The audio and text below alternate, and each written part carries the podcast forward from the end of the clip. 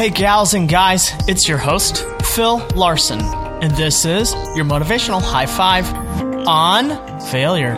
Let's do this. Have you ever in your life experienced failure? And then, in experiencing that failure, have you ever been encountered with your own shame? Uh, I know I have. I don't know about you, but I feel like failure has generally um, been portrayed as a bad thing.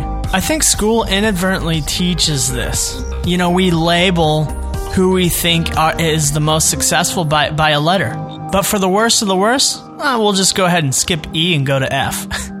and our children who are trying to define themselves end up defining themselves as letters. And we begin to live and lean into the narratives that have been assigned to us. And I, I was guilty of that. I think we all kind of were. We, we knew the F students, the failures, and we see them as anti success because of some scale that someone somewhere made up. To allow someone else's definition of failure, ascribe value to our life, is giving our pen to someone who isn't us to write the narrative of our life. It's not their pen. So let's take back the definition of failure a little bit. You see, cancer treatment researchers don't see failed experiments as bad because they've learned something. They've learned a treatment doesn't work.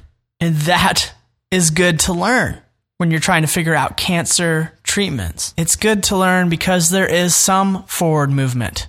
Google X is this part of Google where they call themselves moon shooters. They shoot for big ideas. They shoot for the moon, you know, and, and, and the hope is that one will take off and become the next big thing. And uh, Astro Teller is this guy's name, and he is the head of X in an, an episode by TED Radio Hour called "Failure is an Option," which is a good episode. Check it out. He says that they reward the teams that have failed and have decided to discontinue the project. They give them standing ovations and they give them raises and they send them on vacation.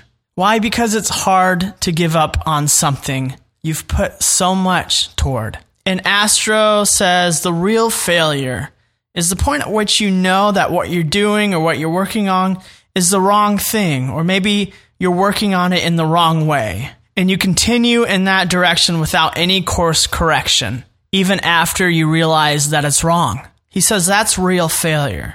But up to that point, before realizing that it's wrong, it isn't failure, it's just learning. But after that point, if you choose to continue down that road, the shame begins to build. At some point, we need to try to realize that maybe we are repeating an old way, expecting a new result, though we may have noticed a better way. And at that point, this is true failure. The real failure is getting stuck and choosing to stay stuck. You may go, ah, I am failing right now in my life. My question is, is there any forward movement? Is there a relationship that's being built? Is there potential hope on the horizon for something new? Or have you been hoping for something new for a long time while continuing to repeat an old method and making the same old decisions. Is there forward movement or are you stuck? And if there isn't forward movement and we are stuck, there is a possibility that we can fall in love with this stuck reality. And at that point, we become addicted to our failure. We let it determine our worth, and we believe that worth is truth, and we become blinded to any potential health. Here, at this point, is where we isolate and shame. And friends, that is the true failure. But hey, there's hope. If you can recognize that even then, and you go, today is the day I decide to do something different. All of the times leading up to that point where you've repeated the old behavior then became lessons that you have learned, and you today can choose a different way, a better way. And you may have noticed that better way for a long time and you may have chosen to ignore it, but not today. Allow failure to propel you forward. And at the end of our episode, we make a choice to take back our pen, to write our own narrative, to let the failures provide the motivation for something new, for a better way. And we do this by telling ourselves about this new way. We do that until we believe it. And as science research has shown us, probably thanks to a bunch of failures to get us to this point, of the science of neuroplasticity, that we have the ability to rewire our brain. This is true. Your brain is never hardwired enough where you cannot change. And we grab onto this truth by finding a reflection of ourselves in the mirror and saying an affirmation to ourselves in the first person. We do that every episode, and here we are. Are you ready to do this? Find the reflection of yourself and say this. Today, I will allow my failures to move me forward toward a better way.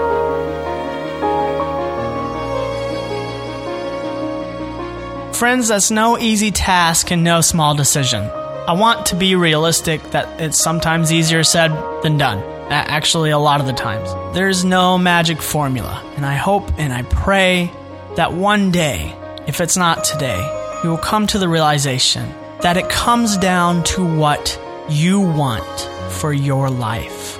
And in that moment, that still awesome moment, that glimpse of true reality, it is revealed to you. Something bigger than yourself and beyond your understanding has winked in your direction. Holy, sacred, it is yours. Do you want it?